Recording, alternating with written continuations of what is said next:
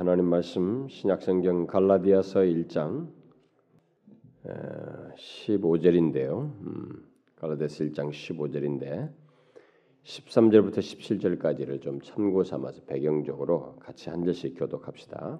13절부터 17절. 내가 이전에 유대교에 있을 때 행한 일을 너희가 들었거니와 하나님의 교회를 심히 핍박하여 잔해하고 내가 내 종족 중 연갑자보다 유대교를 지나치게 여중 유전에 대하여 더욱 열심히 있었어.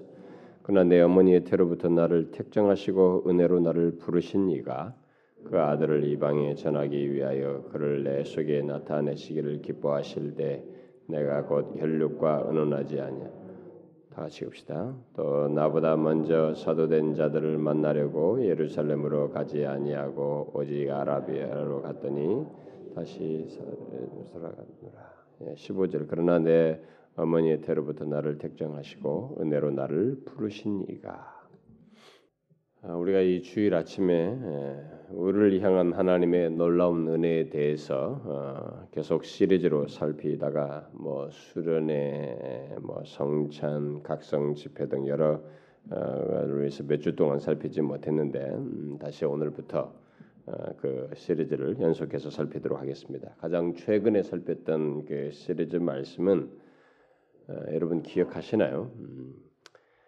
하나님께서 육신을 입고 우리의 구원을 위해서 어, 이 땅에서 행하신 것, 그 성육신의 은혜였습니다. 어, 저는 여러분들이 이 은혜 시리즈 말씀을 충분히 묵상하고 어, 곱씹기를 바래요.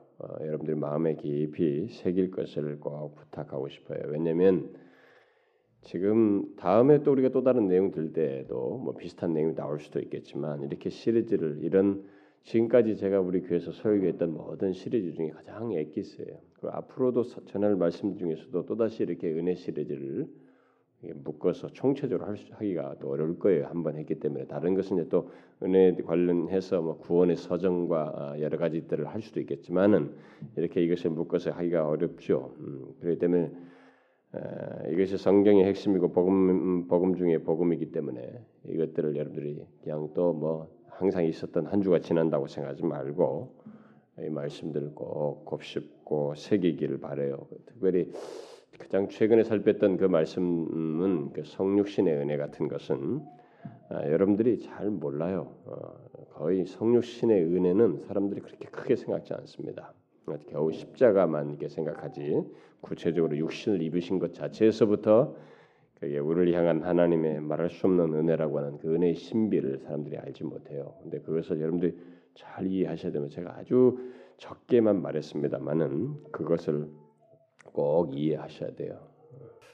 자, 그러면 오늘 본문을 통해서 어, 하나님께서 우리에게 나타내시는 어, 또 다른 그 놀라운 그 은혜 모습, 은혜의 어떤 한 면을 또 살펴보려고 합니다. 아, 오늘 읽은 이 말씀은 바울이 자신의 지난 날을 이렇게 돌아보면서 어, 자신의 존재와 삶 속에 베풀어진 그 하나님의 기묘하고 놀라운 은혜를 갈라디아 교회 성도들에게 말을 하고 있는 거죠. 음.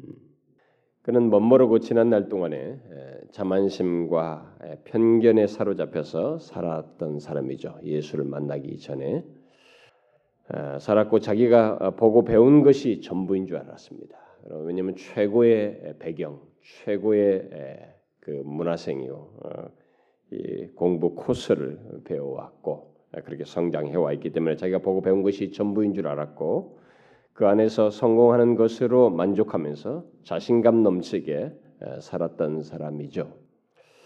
특히 그는 그런 삶 속에서 어, 그리스도를 대적하고 그를 믿는 자들까지 예수 그리스도를 믿는 자들까지 핍박하면서 극단적인 행동을 어, 일삼았던 어, 거침없이 행했던 그 사람이었습니다. 그러던 그가 예수 그리스도를 믿어서 정반대의 사람이 되었습니다. 이 갈라디아서를 쓰, 게 되는 그런 사람이 되었죠. 교회를 핍박하는 자가 아니라 이제는 교회를 세우는 자가 되었고 교회의 리더가 되어서 하나님의 계시를 누구도 그런 이런 놀라운 계시를 받지 못해. 그런 하나님의 계시를 받아서 전하는 특권을 가지고 다른 사람들에게 예수 그리스도를 열정적으로 전하고 그들로 하여금 믿음을 갖도록 돕는 그 일을 하는 자가 되었어요. 더 나아가서는 자신부터 이 세상에 살면서 그 예수 그리스도 안에서 허락된 영생을 소유한 채 장차 영화롭게 될 그 소망을 바라보면서 사는 어떤 특별한 존재가 되었습니다. 어떻게 과거의 그런 사울이 이렇게 달라질 수 있을까? 이런 사람이 될 수 있었을까?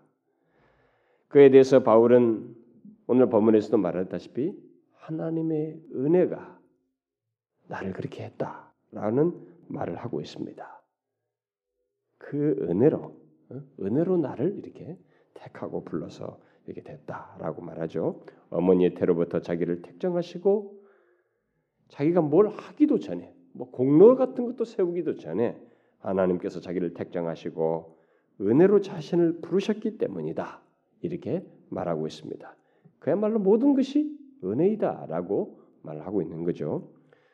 아, 좀더 구체적으로 말하면 멋모르고 주님을 거역하며 극단적인 삶을 살았음에도 자기를 택하시고 부르신 하나님의 그 추진력 있는 그 은혜의 모습.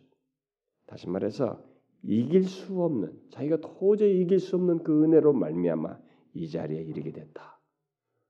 이렇게 말하고 있는 것입니다.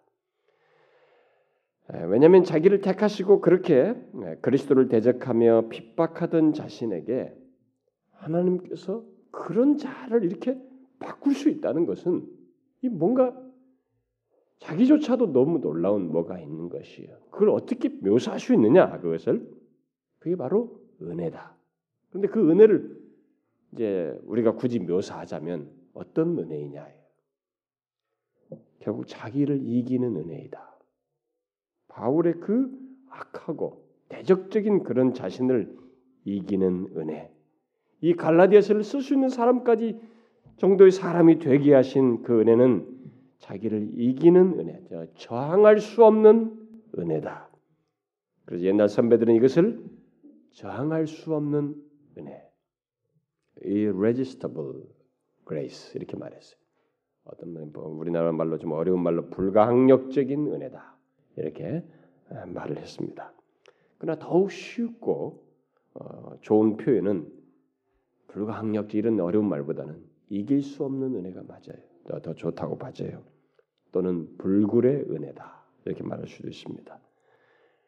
왜냐하면 우리들은 바울처럼 일시적으로나마 저항할 수 있거든요.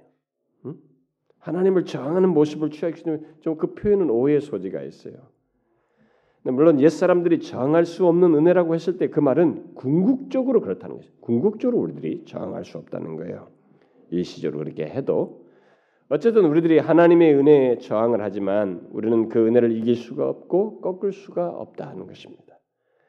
오늘 이 시간은 바로 그런 하나님의 은혜를 살펴보기를 원합니다. 바울은 앞에 13절에서부터 하나님의 교회를 심히 핍박하고 자네했던 자기를 지금의 자리에 있게 하신 것은 하나님께서 은혜로 일찍부터 택하시고 부르셨기 때문이다라고 말함으로써 그리스도를 거역하고 저항하며 교회를 핍박하던 자신을 향하여 베풀어졌던 은혜의 성격이 어떤 것인지를 시사해주고 있지요. 바로 이길 수 없는 은혜라고 말이죠. 지난 교회 역사 속에서 사람들은 이런 문제와 관련해서 좀 더 구체적인 세부적으로 이것을 설명하는 데 있어서 사람이 어떤 사람이 예수를 믿게 되는 거니 회심한다 그러죠. 회심의 과정에 대해서 여러 가지 예, 말들과 이론들을 말하고 논쟁들을 해왔습니다. 특히 어떤 사람이 예, 복음을 듣고 깨어나게 되고 전혀 복음과 상관없이 예수 때문 얘기만 나와도 거부반을 일으키는 그런 사람이 복음에 대해서 깨어나고 회개하여 그리스도께로 향할 수 있게 되는 것이 그 도대체 그게 뭐냐? 그렇게 하게 하는 그 구체적인 내용이 뭐냐? 라는 이 문제에 대해서 많은 말을 해왔습니다. 그러나 가장 적절한 말은 여기 대해서 어떤 세부적인 설명을 하더라도 가장 적절한 대답은 어, 에베소서 2장 8절에서 바울이 말하는 것처럼 은혜로예요. 네, 은혜인 것입니다. 이것이 우리가 너무 모호하게 은혜를 생각해서 그렇지 은혜는 아주 구체적인 성격을 가지고 있습니다. 바로 지금 바울이 본문에서 자신을 설명하는 것 같이 은혜는 이렇게 구체적이에요. 지금까지도 우리가 여러 차례 살펴왔고 또 앞으로도 더 살피겠습니다만은 은혜는 굉장히 구체적인 사람을 바꾸는 놀라운 무엇이라는 것을 여기서도 보게 됩니다. 은혜는 하나님께서 우리를 의롭다고 여기시는 일, 곧 소위 칭의보다도 앞서서 있는 것이에요. 제가 영적 각성 집회에서도 그런 얘기를 좀씩 했는데 우리를 의롭다고 하시는 일은 하나님의 의가 우리에게 옮기워졌을 때 있게 되는 것입니다. 그때 하나님께서 우리에게 내리시는 판결이에요. 그러나 은혜는 하나님께서 그렇게 하시겠다고 하는 의롭게 하시겠다고 하는 마음이에요. 기꺼운 마음이요 하나님의 열망이며 마음의 기쁨입니다. 그러니까 앞선 거예요. 우리가 의롭다함을 받게 되는 하나님의 판결을 받기보다 먼저 하나님의 그렇게 하시고자 하는 은혜가 먼저 있는 것이죠. 그 정도가 아니죠. 음, 은혜는 오늘 본문에서도 이제 시사하고 있습니다만 택한다는 말에서 시사하듯이 영원에서부터 시작되는 것입니다. 영원에서부터 시작되어서 우리에게 주어집니다. 만일 영원에서부터 은혜가 시작되지 않았다면 이 우리가 사는 이 시간 속에서 의롭다 하는 일은 있지 않게 됩니다. 있을 수 없어요. 그렇다면 그런 은혜가 언제 어떻게 우리에게 구체적으로 베풀어지는가? 이게 이제 우리들에게 논쟁거리예요. 영원부터 우리를 향해 있던 택하시는 데서 행해졌던 이 은혜가 이 시간 세계 속에서 우리에게 예, 주어지는데 구체적으로 어떻게 그것이 어, 떤 시점에서 어떤 방법으로 이렇게 베풀어지는가? 음? 라는 문제예요. 그러니까 하나님의 은혜가 영원부터 우리를 향해 있었다면 나를 의롭다 하시고 구원하기 위한 그 은혜의 계획과 목적이 언제 어떻게 이루어지는가 하는 거예요. 이것은 사실 너무 비밀스럽고 놀라운 사실입니다. 본문 말씀에서 보다시피 하나님은 바울을 어머니의 태로부터 택하셨다 이렇게 말하고 있습니다. 이것을 좀 더 앞서서 에베소서 1장에서는 창세전에 택하셨다 이렇게 말하고 있습니다. 그러니까 땅의 기초가 세워지기 전에 택하셨다 이렇게 말하고 있어요. 그러나 그는 태어나서 어, 그리스도를 바로 믿지 않았어요. 그렇게 했음에도 불구하고 하나님께서 창세전에 택하셨음에도 불구하고 은혜로 그렇게 하셨지만 이 당사자는 태어나서부터 그 은혜를 알고 하나님을 믿지 않았습니다. 태어나서도 한참 동안 그리스도를 거역하고 교회를 심지어 핍박하는 그런 잔악한 행동을 해왔어요. 분명히 하나님은 택하셨어요. 그런데 그 은혜가 은혜가 그를 계속 향하고 있었음에도 불구하고 당사자는 그걸 알지 못했고 경험하지 못했습니다. 구체적인 면에서 실제적인 실질적인 면에서 자신은 그 은혜를 경험하지 못하고 있었어요. 우리는 여기서 의문을 갖게 됩니다. 그것은 왜 곧바로 하나님의 은혜가 그에게 미치지 않았는가? 왜 나중에 그를 부르심으로써 음? 그 은혜를 어느 시점에서 나중에 가서야 경험케 하시는가? 그리고 또 어떻게 당사자에게 그 은혜가 미, 은혜를 미치게 하는가라는 것이에요. 어, 제가 이런 얘기 하더라도 은혜 여러분들 다 교회에서 막 은혜 은혜로 은혜 주십시오 은혜 받아 은혜 받아 다 얘기하면서도 제가 말하는 지금 오늘 이 은혜 시리즈 하나씩 하나씩 세부적으로 말하는 이런 것을 사람들이 몰라요. 교회 20년 다니고 30년 다니도 모릅니다. 그러면서도 다 건성이에요. 예? 이런 내용을 들어도 다 건성으로 듣습니다. 속된 말로 정말 은혜에 대해서 쥐뿔도 모르면서 은혜 타령을 해요. 여러분 아셔야 돼요. 은혜를 모르니까 엉망진창으로 사는 것이고 예수를 믿어도 믿는 것 같지 않은 것이에요. 고작 자기가 몇 가지 행동한 것 안에서 나 모태 신앙이야. 교회 열심히 다녀서 그거 어쩌라고 말이죠. 그게 무슨 구원이냐 말이에요. 구원 상관없어요. 세례 받았다고 구원받는 거 아니에요. 예수님 옆에 있는 강도는 세례 안 받았고 너 오늘 낙원에 있으라고 했습니다. 정확하게 아셔야 돼요, 여러분. 예, 이런 얘기를 할 때도 여러분들이 모호하게 들으시면 안 됩니다. 정신을 차리셔서 이런 내용을 좀 들으셔야 돼요. 바르게 하셔야 됩니다. 자, 이에 대해서 음, 왜 곧바로 하나님의 은혜가 우리에게 미치지 않고 또 어느 시점에 또 어떻게 임하는지 이런 문제에 대해서 사람들이 아주 다양한 얘기를 해왔어요. 예, 오해를 많이 한 것입니다. 기독교 역사에 보면 많은 다양한 주장들이 있었어요. 우리를 구원하기 위한 하나님의 은혜, 곧 그 영원한 목적과 계획이 어떻게 우리에게 미치게 되고 그래서 우리들이 하나님께 반응하게 되는가라는 이 문제에 대해서 어떤 사람들은 아주 오래된 음, 지금까지 계속 사람들이 받아들이고 있는 생각하고 있는 내용이에요. 어떤 사람들은 우리들이 우리의 의지를 발휘해서 반응하면 된다. 하나님의 은혜를 내가 믿겠다고 은혜를 이제 이제부터 받겠다고 이렇게 하면 된다. 모든 것이 우리 의지에 달려 있다. 라고 하는 주장이에요. 그렇게 말하는 사람들은 하나님은 뒤로 뒤로 물러나 계시고 그러면서 기다리시고 우리가 하나님께 이제 나를 하나님 믿겠으니 나를 도와주십시오. 그래서 하나님을 이렇게 찾고 부를 때 그때 하나님은 반응하신다 라고 하는 주장입니다. 결국 모든 주도권이 우리에게 있다는 것이죠. 그래서 하나님의 은혜를 받는 여부는 우리에게 달려 있다는 것입니다. 하나님은 그저 인내심을 가지고 기다리신다는 것이에요. 그들이 그렇게 주장하는 것은 아주 성경이 그럴 듯한 그 논리를 가지고 얘기를 합니다. 성경은 우리들이 할 수 없는 것, 우리가 할 수 없는 것, 그러니까 하나님께서는 우리가 할 수 없는 것은 결코 명령하지 않으시는 분이시라는 거예요. 따라서 하나님께서 우리에게 회개하여 하나님께로 돌이키라라고 말을 했다는 그렇게 말씀하셨을 때는 그의 도움 없이도 우리가 할 수 있다는 그런 논지가 숨겨져 있다. 그러니까 우리의 의지에 달려 있는 것이다. 우리가 회개하고 하나님께 돌이키면 되는 것이다라는 주장이에요.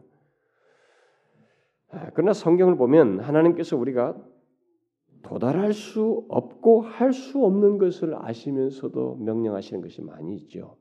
가장 대표적인 것은 내가 거룩하니 너희도 거룩하라는 것이. 우리가 어떻게 하나님이 거룩하신 것을 생각하면서 그, 그, 그걸 얘기하면서 거룩하시면 내가 온전한 것 같이 너희도 온전하라. 어떻게 우리가 그렇게 할 수 있어요? 그럼에도 불구하고 그렇게 얘기합니다. 성경은. 하나님은 아브라함을 불러놓고 그러죠. 아브라함에게요. 너는 내 앞에서 행하여 완전하라. 흠이 없어라. 이런 명령들은 우리 스스로는 가능하지도 않고 또 이 땅에서 완전히 성취될 수 없는 것들이에요. 단지 이런 명령들을 하나님께서 하셨을 때는 하나님은 우리의 편리에 맞추어서 자신의 기준을 낮추시거나 제시하는 분이 아니고 오직 하나님 안에서 가능하니 하나님을 의존해야 한다는 것이며 하나님과 연합하여서 하나님과 곁에 있을 때만이 그런 것들이 가능하다는 것을 우리에게 말씀하시는 것이고 따라서 우리는 그것을 알고 하나님을 의지하는 중에 거룩한 삶을 향한 소원과 열심을 가지고 계속 구할 것을 추구할 것을 말씀하시는 것이에요. 그래서 결국 우리의 우리의 의지만으로는 하나님의 은혜에 반응할 수 없다. 응? 예, 하나님의 은혜에 우리 스스로 반응할 수 없다는 것이 성경의 논지입니다. 그래도 그런 생각을 가지고 예수 믿는 사람이 있어요. 모든 것이 자기가 결정권자예요. 또 이런 그런 문제에 대해서 이제 결국 반박을 예, 의식한 알게 된 어떤 사람들은 조금 다른 견해를 말합니다. 어, 협동설을 얘기하는 거죠. 하나님과 우리가 함께 협조할 때 하나님의 은혜를 경험할 수 있다. 협동할 때 예, 바로 그때 하나님의 은혜가 우리에게 미친다라고 주장합니다. 다시 말해서 우리들이 좀 머뭇거리긴 하지만은 예, 좀 머뭇거리면서라도 하나님께 도움을 구할 때 하나님은 어, 우리의 예, 그 그런 이해를 여시고 또 믿음을 갖도록 하기 위해서 성령을 보내심으로써 이렇게 하나님의 은혜가 어, 성령과 함께 우리의 의지와 성령 함께 결탁해서 어, 하나님께 섬으로서 은혜를 경험할 수 있게 된다라는 얘기입니다. 그러니까 결국 믿고자 하는 것은 내 몫이고 그 은혜를 받도록 그 돕고 지원하는 일은 성령 하나님의 목, 하나님의 몫이다라고 주장합니다. 우리들이 먼저 하나님을 그래서 우리들이 먼저 하나님을 불러야 하고 하나님은 그에 대한 우리를 도우시는 음, 그런 관계를 속에서 은혜를 경험할 수 있다라는 논리예요. 굉장히 그 논리적으로 뭐 논리를 이제 축약해서 말하면 이런 것인데 사람들은 이런 논리에 굉장히 빠져 있습니다. 지금까지도 굉장히 많은 뭐 찰스 피니 같은 유명한 뭐 영국과 미국을 왔다 갔다 하면서 수많은 사람들을 뭐 대중들 다 휩쓸고 그들을 소위 회심시켰다고 말했던 그런 대중적인 설교자들은 다 이런 논리를 가지고 있었습니다. 그러니까 지금도 그런 논리를 가지고 있는 사람들이 많이 있죠. 소위 알미니안이라고 하는 그 그룹들은 다 이런 논리 속에서 신앙생활을 하죠. 그러나 이런 논리는 가장 어려운 부분, 인간에게 있어서 하나님의 은혜에 이르게 하는 하나님의 은혜를 겪고 받는 데 있어서 가장 어려운 부분 그 역할을 뭐예요 결국 완악하고 우리는 본성적으로 부패해 있어요. 완악하고 반역적이고 하나님을 거부하려는 그런 생각과 의지를 가지고 있는 우리가 그런 것들을 꺾고 반응하는 것을 우리 우리가 맡아야 된다는 것이 가장 어려운 부분은 우리가 맡고 가장 쉬운 부분 그것이 다 이제 발동이 걸린 그 사람에게 뒤에 가서 이렇게 돕는 일, 도우는 일은 하나님이 하신다는 논리가 되는 것입니다. 그러나 성경 에베소서 2장에 보게 되면 하나님은 모든 자연인은 영적으로 죽어 있다. 스스로 하나님을 향해서 그런 행동을 할 수 없다는 것을 말하고 있습니다. 결국 우리들이 그 가장 어려운 일을 우리가 할 수 없다는 거죠. 오히려 그 에베소서 2장은 그 가장 어려운 일, 생명이 있어야 뭐 뭔가 있어야 꿈틀거리잖아요. 그 가장 어려운 일, 최초의 일, 누구도 스스로 우리도 스스로 할수 없는 그 가장 어려운 최초의 일은 하나님이 하신다. 하나님께서 살리시고 이렇게 얘기죠. 하나님께서 하신다고 말하고 있습니다. 그럼에도 지금까지 이 두 가지 견해, 지금 앞서서 말한 두 가지 견해는 아, 크게 지지를 받고 있어요. 또 지금도 사람들이 받고 있죠. 그러나 최근 들어서 인기를 끄는 보완된 가르침과 아, 신학이 있어요. 제가 여러분들에게 이런 얘기하면 좀 어렵습니다 할지 모르지만 여러분도 은연중에 이런 것을 다 배우고 영향받고 있어요. 그리고 그런 논리로 신앙생활을 하는 사람들이 있어요. 그런데 제가 이 세 번째로 소개할 것이 더 인기가 있어요. 가장 최근에 나오는 책들과 영향을 받고 있는 사람들이 통해서 많이 영향받고 있습니다. 특별히 외국에서 유학 갔다 오면서 이 최근 신학자들의 영향을 받은 목사들과 이 학자들에 의해서 많이 유포되고 있거든요. 그리고 그들의 영향받은 사람들의 이 책들은 우리 읽어봐도 하나도 몰라요, 여러분들이. 그냥 너무 하나님의 은혜와 사랑을 멋지게 말했기 때문에 감동만 될 뿐이에요. 신학적으로 분별을 못합니다. 죄송하지만은 많은 목사들도 분별을 못해요. 그게 뭐냐면은 하나님께서 우리가 반응할 때까지 물러서서 계신다거나 우리와 역할 분담을 해서 역사하시고 우리에게 은혜를 베푼다는 그런 견해를 이 두 가지 앞선 견해를 두 가지 다 거절하면서 대신에 우리는 죄인이고 죽은 자이기 때문에 에베소 2장 말씀대로 반드시 성령 하나님의 의, 하나님에 의한 시작이 있어야 한다라는 것을 먼저 이대로 전제하고 시작합니다. 여기는 맞죠. 우리는 하나님에 의해서 시작되어야 됩니다. 거기까지는 성경적이에요. 근데 그들에게 문제 있어서는 그 다음 얘기입니다. 그들은 그렇게 말한 뒤에 죽은 상태에서 하나님에 의해서 살아나게 된, 살아난 뒤로는 모두 우리의 몫이다 하는 것입니다. 근데 우리의 몫이다는 말을 어떻게 하냐면 하나님은 우리와 열린 관계를 갖고 있다는. 열린 관계를 갖고 계셔서 굉장히 인격적이셔서 우리의 선택과 결정을 전적으로 존중해주며 그렇게 한없이 사랑하시는 분이시다라고 하는 논리 속에서 그 살아나고 난 뒤에는 우리에게 전적으로 모든 것을 맡기는 허용해주는 그런 음, 음, 논리로 주장을 해요. 얼마나 여러분 아, 정말 새롭죠. 그러니까 죽은 자에게 가장 어렵고 중요한 것, 스스로 할 수 없는 것, 생명을 넣는 것, 움직일 수 있게 하는 것, 그 마치 차가 시동이 딱 걸리게 차가 시동 거는 게 제일 문제죠. 그 다음부터 운전하는 것은 뭐 이거 하면 되잖아요. 이게 안 걸리면 뭐 앞에 앉아서 아무리 흔들어봐도 소용없는 거잖아요. 그 가장 어려운 것은 하나님이 하신다는 거예요. 그 다음부터는 네가 자유롭게 움직이면 된다는 것이에요. 이 말은 우리가 일단 하나님에 대해서 살게 된 뒤에는 하나님을 저항할 수도 있, 저항할 수도 있고 얼마든지 내가 다른 선택을 하면서 해도 된다. 결국 하나님은 우리의 완고함과 고집, 을 보면서도 좀 놀라긴 하지만은 그래도 좋아하신다. 왜냐하면 하나님께서 우리와 일종의 열린 관계를 갖기를 원하시고 그 관계 속에서 계속 교제하시기 때문에 그래서 하나님은 우리에게 모든 선택이 선택을 맡길 만큼 우리와 열린 관계를 갖기 위하여서 어, 위하시고 또 우리를 사랑하신다라는 것입니다. 그것이 주요한 논지예요. 이것은 소위 열린 신학이다. open theology 또는 open theism이에요. 이런 주장을 이런 말을 합니다. 하는데 이들은 하나님의 사랑을 무척 강조하면서 그 사랑을 우리에게 무한한 자유를 주는 것으로 연관지어서 말합니다. 제발 잘 이해하셔야 돼요. 심지어 우리가 고집을 부리고 임의로 행할, 행하는 것까지 하나님께서 크게 문제시하지 않으면서 우리에게 자유를 주는 사랑이 많으신 하나님이시다. 라고 주장해요.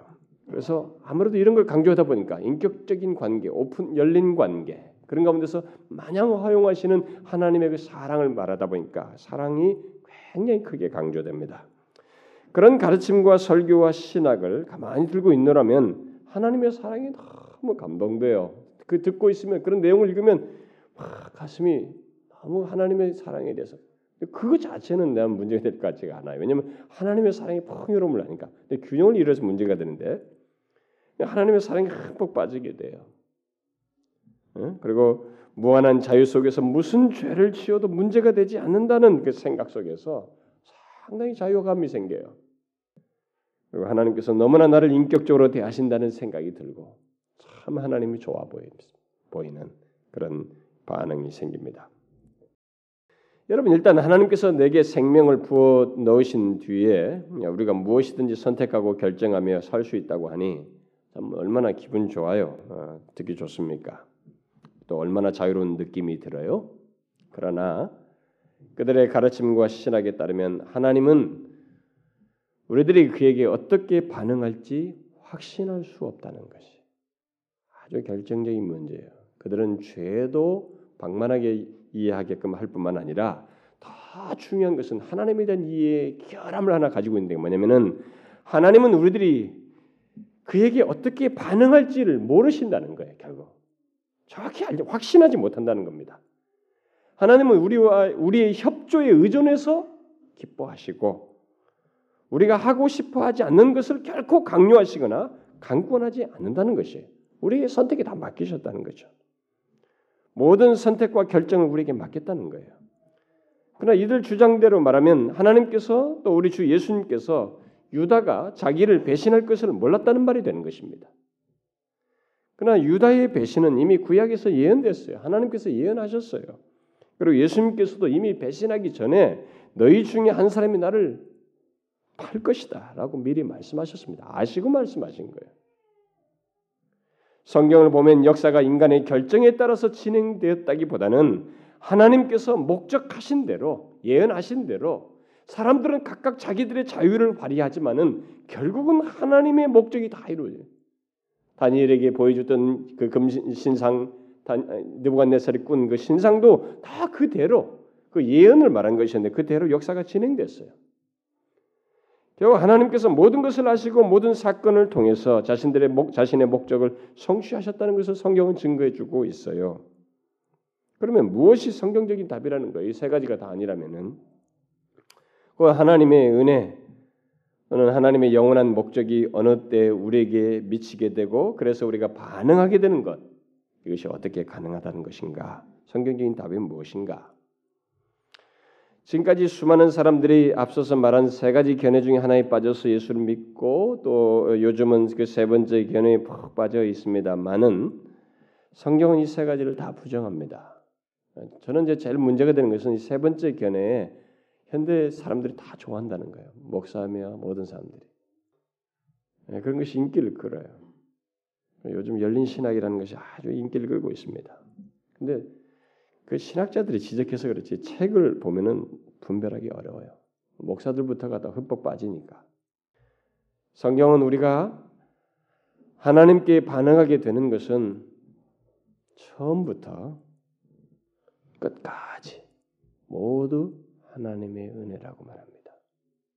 처음 살리시는 것도 은혜이지만 그 이후에 사는 것에서도 하나님의 은혜가 없으면 그리스도인으로서 살 수 없다는 것을 말하고 있습니다. 택하신 것에서부터 마지막 영화롭게 되기까지 그 이후까지 모든 과정에 하나님의 은혜의 구체적인 행동 속에서 가능하게 된다고 하는 것을 말하고 있습니다.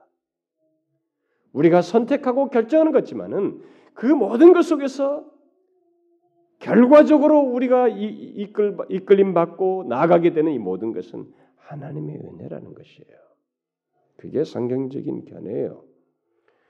성경은 우리가 믿을 때 예수를 믿을 때 성령을 받는 것이 아니고 우리로 하여금 믿을 수 있도록 하기 위해서 성령을 받, 성령을 받는다. 우리가 성령을 받는다라고 말합니다. 그러니까 다른 거죠.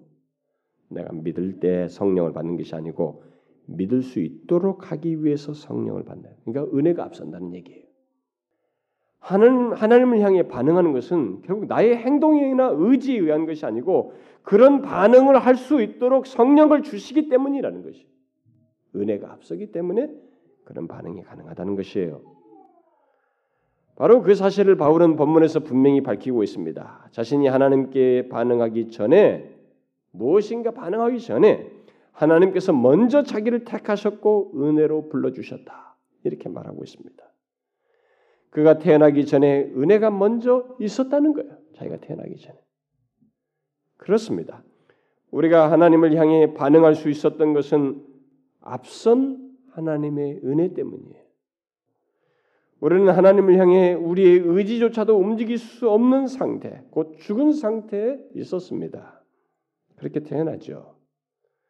따라서 하나님께서 우리를 은혜로 부르시기 전까지 우리가 믿을 수 하나님을 믿을 수 없었던 것은 하나님께서 부르시기 전까지는 우리가 하나님을 향해서 반응할 수 없었던 것은 우리가 하나님께 반응하지 않는 것이 아니고 할 수가 없었던 것입니다.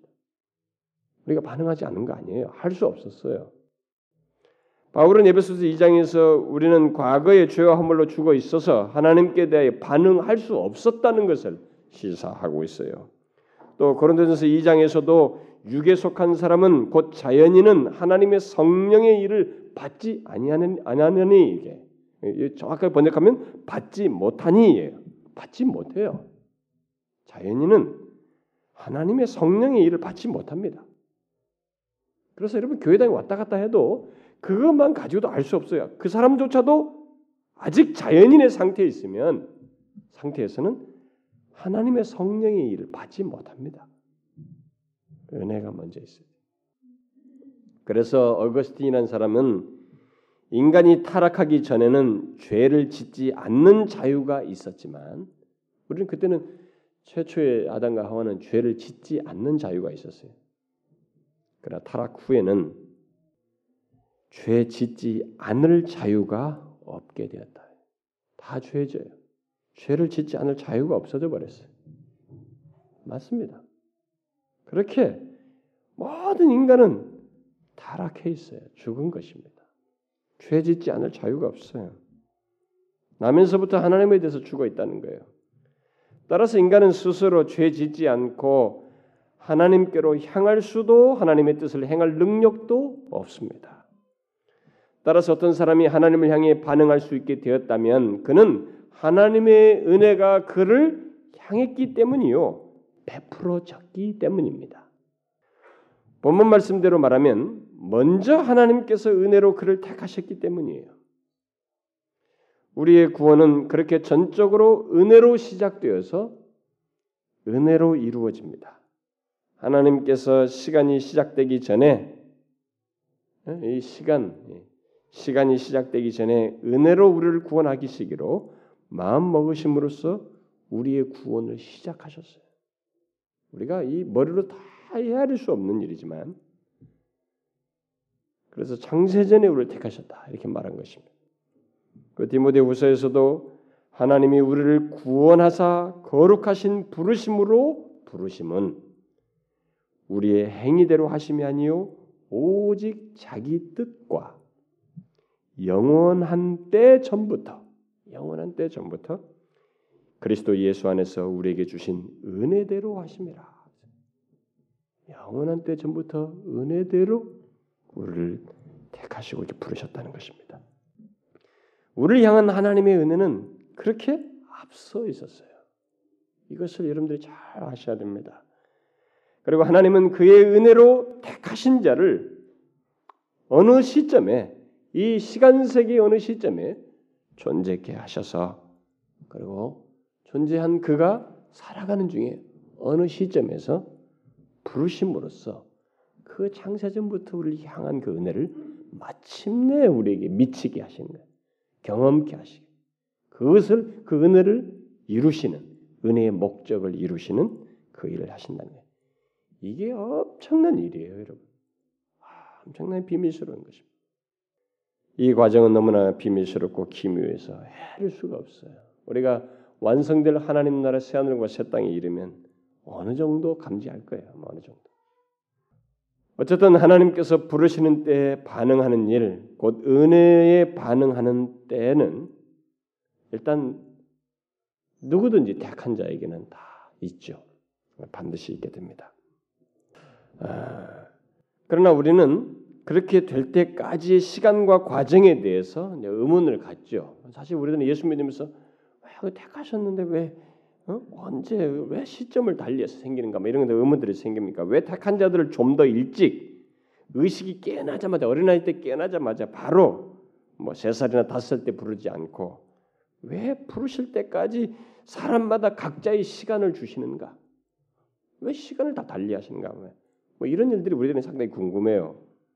그러나 그것은 우리들의 관점에서 생각하는 것이고 여러분 하나님의 은혜의 관점에서 잘 생각해 보시면 됩니다. 우리를 향한 하나님의 은혜의 관점에서 보면 그것은 그렇게 중요하지 않아요. 왜냐하면 우리를 향한 하나님의 은혜는 이미 그 우리가 몇십 년의 인생 몇십 년 사이 시간 개념으로 설명할 수 없는 훨씬 일찍부터 그 창세 전부터 우리를 향해 있었고 우리가 아직 모습을 이런 모양새로 태어나기 전부터 어머니 태중에서부터 우리를 향해 있었으며 태어나서 바울처럼 그리스도를 대적하고 있을 때도 여전히 그를 향해 있었기 때문입니다. 우리는 이 하나님의 관점에서 봐야 돼요. 그래서 우리가 로마서 5장에서도 우리가 아직 죄인 됐을 때, 원수 됐을 때 우리를 사랑하셨다. 그 향해 있었던 것이에요. 그렇게 하나님의 은혜는 택한 자가 아직 예수를 믿지 않고 있어도 여전히 그를 향해 있다는 것입니다. 향해 있었다는 것이에요. 그것을 어떻게 알 수 있는가? 당시로는 모르죠. 당시로는. 그러나 그것은 이 바울처럼 이제 어머니 태로부터 태어나서 그가 예수를 믿게 되기까지 그를 보호하시고 섭리하시며 그리스도께로 인도하신 것을 통해서 결과적으로 자신이 그리스도를 알게 되고 이 갈라디아서 쓸 수 있는 사람이 되게 하신 결과를 통해서 알게 되죠.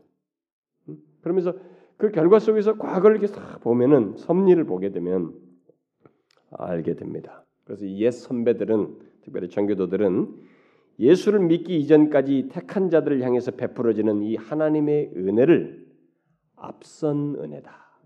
선행하는 은혜다 라는 말을 했습니다. 많은 사람들이 이 은혜에 대해서 잘 알지 못하고 생각지 않습니다. 이 선행하는 은혜에 대해서. 아, 그러나 이 선행하는 은혜 굉장히 신비스럽습니다.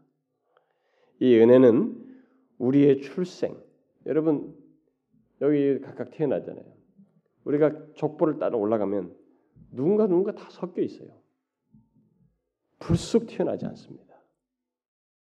하나님이 택한 자들을 다 어떤 그 계보를 통해서든지 뭐 박씨 가문의 무슨 멧돼손을 뭐쭉 우리는 상상도 못할 일인데 섞이고 섞이고 섞여요 사람들이 전혀 예측할 수 없는 사람들끼리 우리 조상들 사이에는 서로 섞여 서로 그런 가운데서 여러분 각각이 우리 각각이 출생합니다. 제가 다른 사람을 만나서 애진이 날수 없어요. 여러분들 지금 부부들이 각각이 만나서 여러분 자식을 낳는 것과 똑같은 것입니다. 우리 조상도 똑같아요.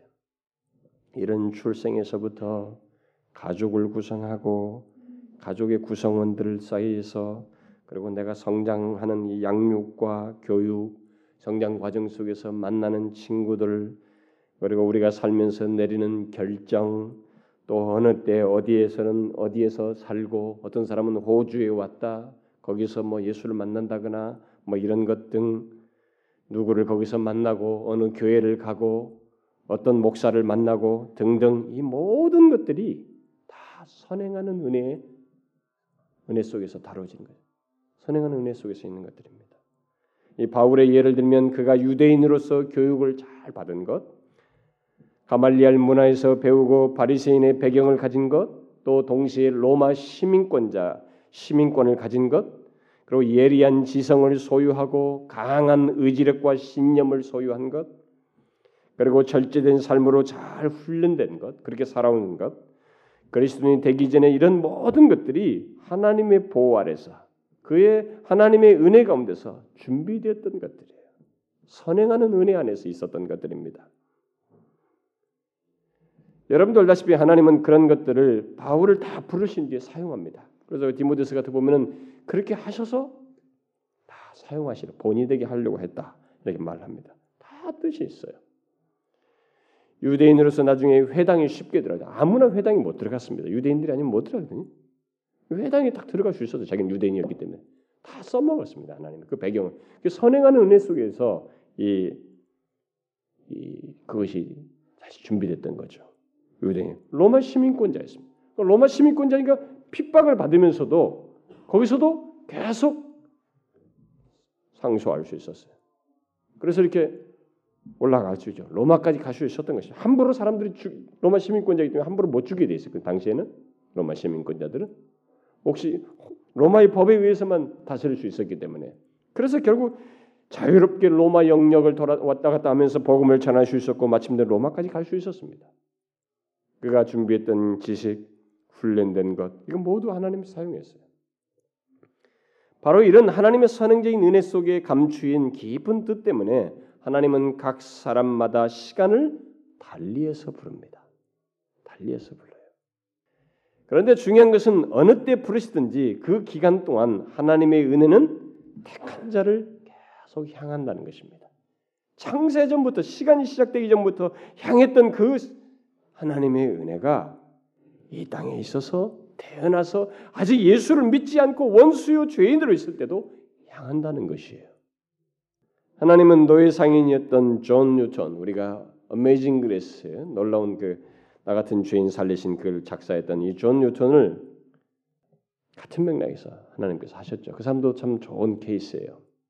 하나님의 은혜를 말할 수 있는 좋은 삶이에요. 그래서 Amazing Grace, 이 grace에 대해서 은혜에 대해서 많이 말한 이 사람이 참 좋은 샘플입니다. 그 사람은 비록 어린 나이에 어머니 밑에서 조금 음, 자라면서 어머니 밑에서 이게 약간의 신앙적인 교육을 받았습니다. 근데 어머니가 일찍 죽었죠. 그다음에 거친 아버지 밑에서 자라게 됩니다. 그러니까 아버지가 어, 키우다 보니까 거친 모습 막 모습을 보면서 그러니까 군대도 보내고 군대에 갔다 오니까 좀 거기서 자기가 잘 지키지 못해요. 그러니까 그런 것을 배우다 보니까 결국 어디 가냐면 배도 타고 노예 상인까지 전락하게 되죠. 그런 삶 속에서 심히 죄악되고 여러 위기와 위험들을 그가 경험하게 됩니다. 그렇지만은 그는 회심할 때까지 안 죽어요. 보호받습니다. 계속 보호받아요. 그리고 그가 죽음의 위기에 이르렀을 때 그때 그때까지도 뭐 하나님 얘기 막 이런 거 욕설 퍼부고 막 반박하거든요. 기독교 지자죠. 죽음의 위기 그런 것이 있을 때 풍랑 속에서 그가 어머니 밑에서 잠깐 어렸을 때 배웠던 그 하나님에 대한 지식, 하나님에 대한 그 말씀, 그리고 아이작 와츠의 그 찬송시 그때 많이 배웠거든, 들었거든. 그것을 떠올리면서 하나님을 부르짖습니다. 선행하는 은혜였던 것이 그게 다 써야져요. 그래서 가끔 어떤 사람들 보면 자기가 나는 지금까지 예수를 안 믿었어요. 나는 지금까지 살아온 것이 다 엉망이에요. 그렇지 않아요. 여러분들이 지금까지 다 거듭나지 못한 상태에서 기독교 가정에서 자랐지만 거듭나지 못하고 회심하지 못하고 살았던 것조차도 다 선행하는 은혜 속에 있었던 것이에요. 하나님은 그런 배경과 보호 속에서 선행하는 은혜 아래서 사람들을 준비시켜요. 그러므로 하나님의 선택과 부르심 사이에 어? 창세로부터 선택한 것과 이 세상에 태어나게 하고 그 다음에 거기서 마침내 회심하는 게 하나님께서 부르시게 되는 그 부르심 사이에 있게 되는 이 선행적인 은혜는 당사자들은 보지 못하여도 모두 그 기간 동안에 하나님의 은혜의 종족들이 있는 것이에요. 탁탁탁 보호하신. 저 자신만 봐도 죽어도 몇 번 죽었습니다. 물에 빠져도 몇 번 죽었고 차에 예, 차에 뭐 거의 이렇게 옷이 끼어가지고 어린 나이에 막 끌려갔습니다. 택시에 끌려가지고 누가 진행하고 있는데도 누가 스톱 안 시켰으면 저는 막 거의 죽을 거였습니다. 거의 500m 이상 끌려갔으니까요. 죽어도 몇 번 죽었어요. 저는 영국에서도 이 차선을 한국식으로 가가지고 죽을 뻔했고 어, 유학 중에도 이 터널이 1차선인데 그 마침에 차들이 안 왔기 때문에 서로가 피할 수 있었습니다. 어, 많이 줄, 줄 뻔이 많이 있었죠. 하나님이 다 이런 거죠. 예수 믿기 전에도 그럴 뻔했고 후에도 그런데 특히 이 하나님께서 어, 부르시기까지 그런 일을 하셔요. 여러분들도 지난 날을 잘 회고해 보면 하나님의 선행적인 은혜를 볼 수 있을 겁니다.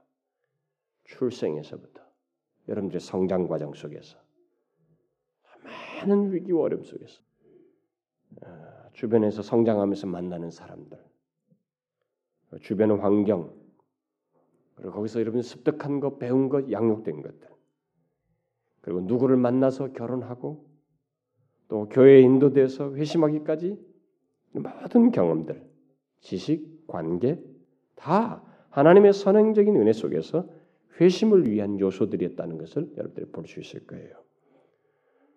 수많은 위기와 고비들이 있었지만 그 가운데서 하나님은 보호하시면서 여러분을 마침내 회심의 자리로 부르셨다는 것을 볼 수 있을 겁니다.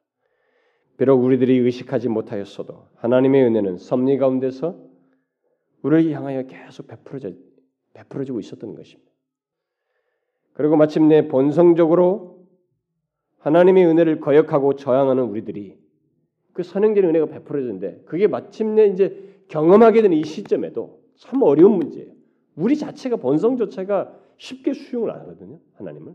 달싹 예수를 인격적으로 믿잖아요. 뭐 교회당은 오라는 가겠다 이거예요. 뭐 준다니까 가고 뭐뭐 뭐 하러 가고 이런 목적으로 올 수는 있어요. 예배당에는. 근데 그게 아니라 인격적으로 만나는 이 문제는 본성적으로 우리가 거부하기 때문에 참 이 문제도 어려운데 그렇게 하도록 하는 이 하나님의 은혜가 미치는 데 있어서도 우리는 이게 사람의 힘이 아니라는 것을 보게 됩니다. 어떤 사람은 아주 일찍, 어떤 사람은 10대, 어떤 사람은 20대, 30대, 40대, 50대, 60대 이렇게 막 부름 받죠. 음. 그래서 그때 인격적으로 만납니다. 바울은 음, 바울을 부르시는 그 하나님의 은혜는 좀 극적이긴 하지만은 그가 청년기에 그것도 예수 믿는 사람을 잡아 죽이겠다고 다마스커스로 가는데 거기서 경험하게 되죠. 인격적으로 경험하게 됩니다. 예, 존 뉴턴이라는 사람도 똑같죠. 뭐 그동안에 얼마나 기회가 있었어요. 다 차버렸죠. 무시하고 노예 상인으로서 배가 파선할 때 예수 그리스도를 인격적으로 받아들이게 됩니다. 저에게 있어서는 10살 때죠. 10살 때 그랬어요. 물론 하나님의 은혜가 택한 자에게 곧 우리에게 미치는 때는 우리들이 하나님의 부르심을 듣고 예, 마음이 열리게 되는 그 순간, 그 순간이고 하나님의 부르심에 인격적으로 반응하는 때를 말하는 것입니다. 근데 그 때가 바로 영원 전부터 계획하신 때예요. 모태 신앙이다가 20대에 와서 회심을 한다 손치더라도 솔직히 만약에서 만약에 자기 자기에게선 진짜 그동안은 뭐 교회당 왔다지 예수를 인격적으로 못 만났다 하더라도 요건 선행한 은혜였어요. 여기서 그 타임 그때가 바로 영원부터 계획한 때예요, 여러분. 요걸 아셔야 됩니다. 그래서 제가 이길 수 없는 은혜라고 말한 것입니다. 모태신앙이라서 다 그리고 그 시점에 오는 거 아니에요? 어떤 사람이 그렇게 하다가 전혀 예수 그리스도 인격적으로 모르고도 죽을 수도 있습니다. 그럴 수도 있어요.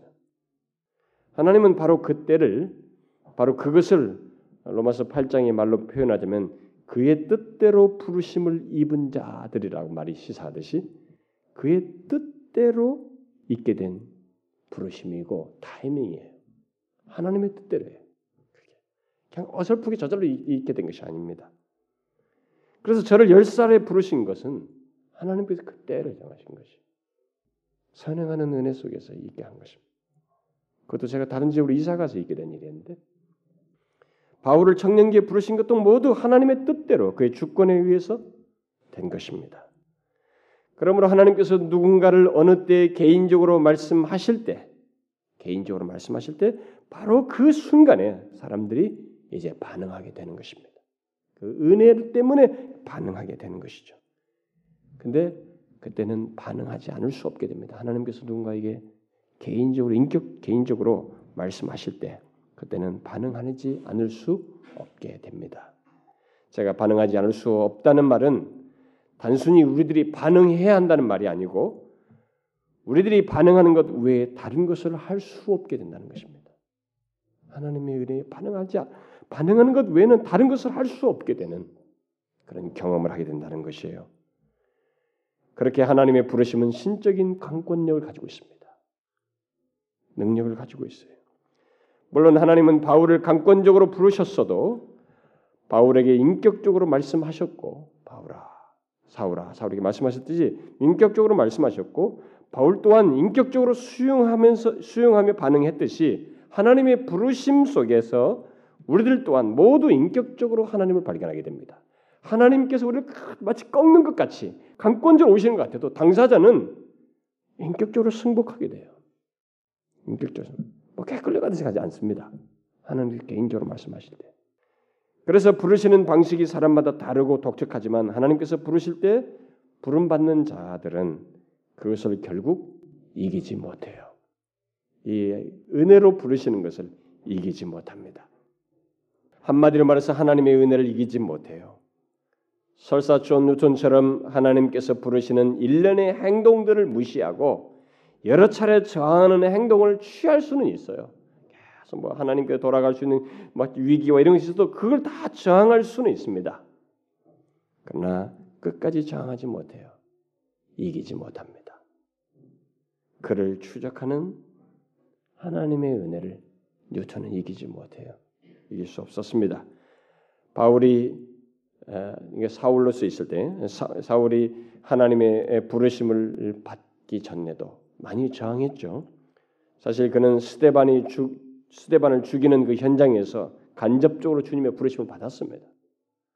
바로 스테반의 설교가 들었고 그가 순교하는 장면을 보면서도 그랬고 순교 때의 한 말들을 통해서도 그는 간접적으로 부르심을 받았어요.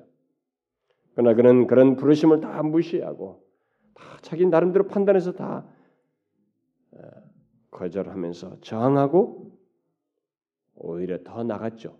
아주 예수 믿는 사람들을 아예 없애버리려고 다메섹으로 갔던 것입니다. 그러나 바로 그때 주님이 그에게 나타나셨죠. 그리고 바로 그런 바울의 행동에 대해서 뭐라고 말씀하셨어요? 사울아 사울아 내가 어찌하여 나를 핍박하느냐. 그 다음에 뭐라고 그랬어요? 가시채를 뒷발질하기가 네게 고생이니라. 무슨 말이에요? 사울은 그때까지 가시채를 뒷발질하고 있었어요.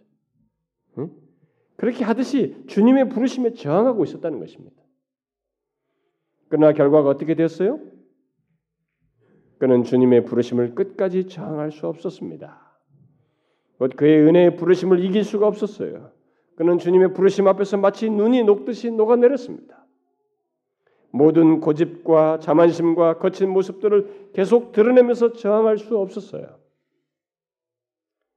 여러분들도 과거에 부모를 통해서든지 아내를 통해서든지 남편을 통해서든지 형제와 친구를 통해서든지 또 전도자들을 통해서든지 하나님의 말씀을 듣고 권면을 듣고도 그것을 무시했던 경험들이 있을 거예요. 이런저런 경험을 통해서 위기와 위험 속에서 주님께 나오도록 하는 권면과 전도를 듣고도 거역한 적이 있었을 것입니다. 그러나 마침내 누가 이겼어요? 하나님의 은혜가 이긴 것입니다. 이길 수 없어요 우리가. 바로 이런 사실을 프란시스 톰슨이라는 사람이 아주 멋진 묘사를 했죠. The Hound of Heaven이라고 하는 천국의 사냥개라고 하는 시를 통해서 자신의 경험을 이렇게 시로 읊었어요. 저는 이 내용을 이번 복음 잔치 때 제가 좀 인용을 다시 하려고 하는데 그 프란시스 톰슨이라는 사람은 어려서부터 이렇게 사랑받지 못하고 외롭게 유년 시기를 보낸 사람입니다. 그런 로마 카톨릭 신부가 된 것도 실패하게 되죠. 그다음에 또 자기 아버지를 따라서 의사가 되려고 하는 것도 실패하게 되고, 음, 그리고 군인이 되려고 하는데 군인이 되는 것도 이제 실패하게 됩니다. 이렇게 연이어서 이런 것들을 다 실패하게 되고, 그러던 그를 어떤 그리스도인 부부가 아, 그의 시적인 재능을 알아보고 그를 도와줘 되는데 그때까지 이 프란시 톰슨은 런던 거리를 방황하면서 이렇게 지냈었습니다. 그 시기 내내 방황하면서 지낼 때 내내 그는 무엇인가 자신을 쫓는 것 같은 것을 느꼈습니다. 자신을 쫓는 어? 무엇인가를 자신도 무엇인가를 계속 그 방황하면서 쫓고 있었고 그런 자신을 또 계속 쫓는 무엇인가 있다는 것을 인식하게 돼요. 그것을 그는 이 천국의 사냥개라는 제목으로 시를 묘사를 했습니다. 일부만 인용하고 싶은데 우리나라 사람들은 이 개를 누구에게 비유하면 뭐 아주 상스럽게 생각하는데 영국 사람들은 안 그렇습니다. 여러분 영국 사람들은요 개를 거의 사람 취급합니다. 친구 취급해요. 침대에서도 같이 잡니다. 여러분들이 이해를 못합니다. 우리는 뭐 개 잡아먹는 나라니까 도대체 그게 이해가 안 되는 나라지만 그 사람들은 정말 개하고 같이 삽니다. 아주 개를 사람 취급하고 그리고 사람보다 낫다는 것이 개예요. 죽은 주인의 묘지를 14년 동안 지키는 보비 같은 개가 있었으니까요. 밤만 어디 가서 딱 먹고 와서 또 그 묘지 위에 누워 있고 14년씩이나 상상할 수 없죠. 그, 그들은 개를 좋아합니다. 그래서 그들에게 있어서 이 사냥개는 특별히 거의 목자 수준이에요. 스카틀랜드 가보면 이 개가 한 마리가 다 양들 다 몰아옵니다. 양다 빠진 거 있으면 다 찾아와요. 일로 도망가면 일로 막고 절로 가면 절로 막아서 결국 우리로 다 집어넣습니다. 사람이 안 집어넣어요. 개가 다 집어넣습니다. 거의 목자 수준이에요. 성경에서도 하나님을 목자로 비유하죠. 바로 그런 문맥 속에서 하나님을 그 사냥개로 비유한 것입니다. 영국 사람의 그 어, 배경 속에서 그가 이렇게 말했습니다. 나는 그에게서 도망쳤습니다. 밤에도 낮에도. 나는 그에게서 도망쳤습니다. 수많은 세월 동안을. 나는 그에게서 도망쳤습니다. 미움 같은 길로 그리고 슬픔 속에서도. 나는 그로부터 숨었습니다. 나를 따라오고 추적해오는 그 힘찬 발소리로부터. 그러나 서두르지 않고 흐트러지지 않는 걸음. 일부러 속도를 내며 장엄한 긴박감으로 내 마음을 두드렸습니다. 그리고 한 목소리가 들렸습니다. 발소리보다 더 긴박하게 네가 나를 배반하니 모든 것이 너를 배반하는구나 라는 말이었습니다. 이렇게 썼어요. 결국 톰스는 하나님을 천국의 사냥개에 비유하면서 하나님께서 우리들이 회심하기까지 얼마나 집요하게 추적해 오는지 그것을 자신의 삶을 보면서 묘사했습니다. 그렇게 하나님은 우리를 향해서 선행적인 은혜를 베푸시면서 추적해 추적해 오시면서 마침내 우리의 마음을 우리의 이지를 열고 감정과 의지를 움직여서 하나님께로 향하게 하신다는 것이에요. 때로는 부드럽게, 때로는 거친 듯이 좀 어려운 상황을 내물므로 또 실망과 고통을 겪는 과정 속에서 마음이 힘든 가운데서 우리에게 그런 상태에 있을 때 말씀을 하심으로써 우리로 하여금 하나님께 반응하도록 하신다는 것입니다. 그래서 회개하여 하나님을 사랑하고 믿음의 신뢰를 갖도록 하신다는 거예요. 물론 이렇게 되도록 하기 위해서 하나님께서 선행적인 은혜 속에서 사용하시는 그 대리인은 성령 하나님과 그의 말씀이에요. 성령 하나님께서 말씀으로 우리의 마음을 건드리시고 계속 우리의 의지에 우리 우리의 의지가 하나님께로 향하도록 반응하도록 하십니다.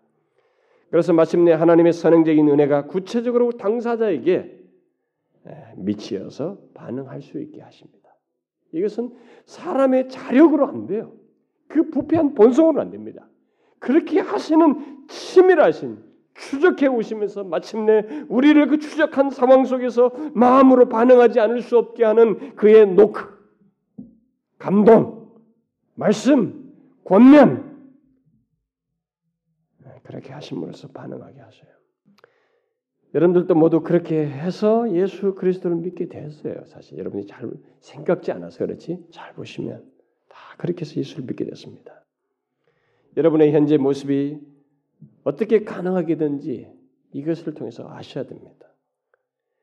그것은 여러분의 의지 때문이 아니에요.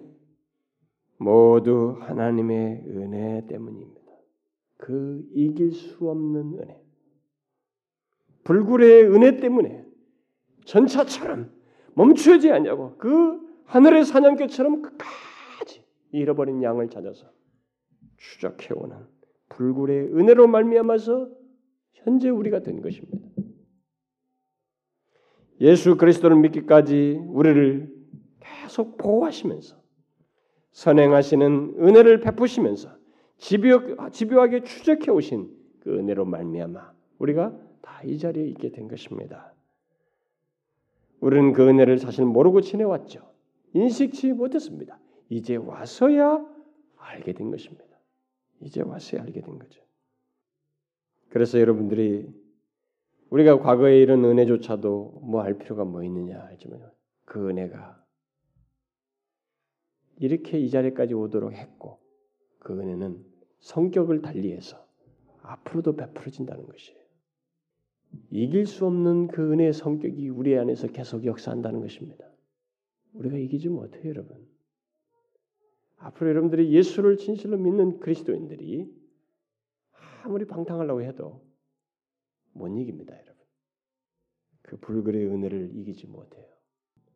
그러므로 그 은혜를 기억하고 자신의 삶의 기초를 이 은혜 위에 두라는 것입니다.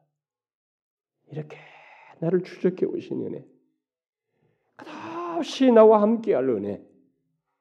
로마서 8장에서 말한 것처럼 하늘과 미래의 장래조차도 끊을 수 없는 그 은혜와 사랑 안에 우리가 묶임 바 되어서 삶을 살게 될 것이라는 것을 기억하고 아, 뉴턴처럼 아, 뭐 어메이징합니다.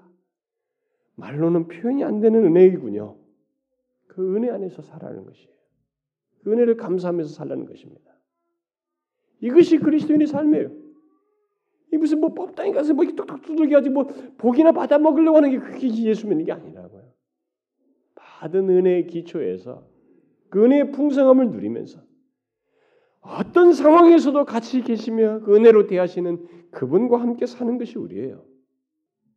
여러분 그 은혜를 따라서 사십시오. 하나님께 감사하면서 그 은혜 안에서 살라는 거예요. 아시겠어요? 우리에게 어떤 은혜가 베풀어지고 있고 베풀어졌고 베풀어지고 있는지 기도합시다. 하나님 아버지 아버지 너무 감사합니다.